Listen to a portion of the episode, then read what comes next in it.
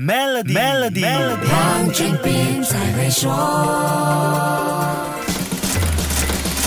你好，我是黄俊斌。不管你信不信，目前是我们经历过变化最快速的时代。回想新冠疫情席卷全世界的这两年，你跟我无论是生活还是工作，都被大环境推着改变。改变是生存的根本条件，这个硬道理从来没有这么清楚的印在每一个人的脑海里。于是我们在方方面面努力改变，因为危机就是转机，因为乱局拉近了竞争的起跑点。那么企业的改变应该在什么基础上发生呢？这是一个技术问题，更是一个哲学。学思考题，Instagram 最近改版的市场反应可以成为一个很好的参考。Instagram 改版并重点打造 Reels，贴心的满足用户现在对短视频的胃口，也不让竞争对手 TikTok 独霸江湖，还能给母公司 Meta 带来每年十亿美元的 Reels 广告收益。这根本就是平衡服务和盈利的完美升级。没想到好意增加比重的短视频却成了用户的反弹原因。Instagram 只能暂停部分改变措施，但调整后它会重新再来。那企业到底？你是要跟着潮流做改变，还是追着风口投钱？是顺着用户的喜好，还是以老板的心意来调整呢？我相信这是绝大部分企业改变时最纠结的点。这种纠结很多时候是在下意识里发生的，会让人有种哪里不对但又说不上来的感觉。面对这样的尴尬局面，究竟是用户至上，还是大刀阔斧展现变的决心呢？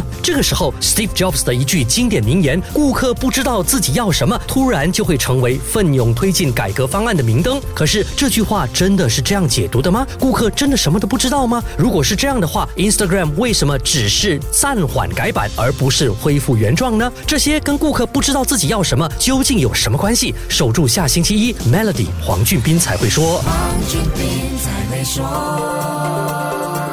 屡获殊荣的 Maybank Premier 能提升你的财富。浏览 Maybank Premier Wealth.com/rewards 以获得奖品，需佛条规。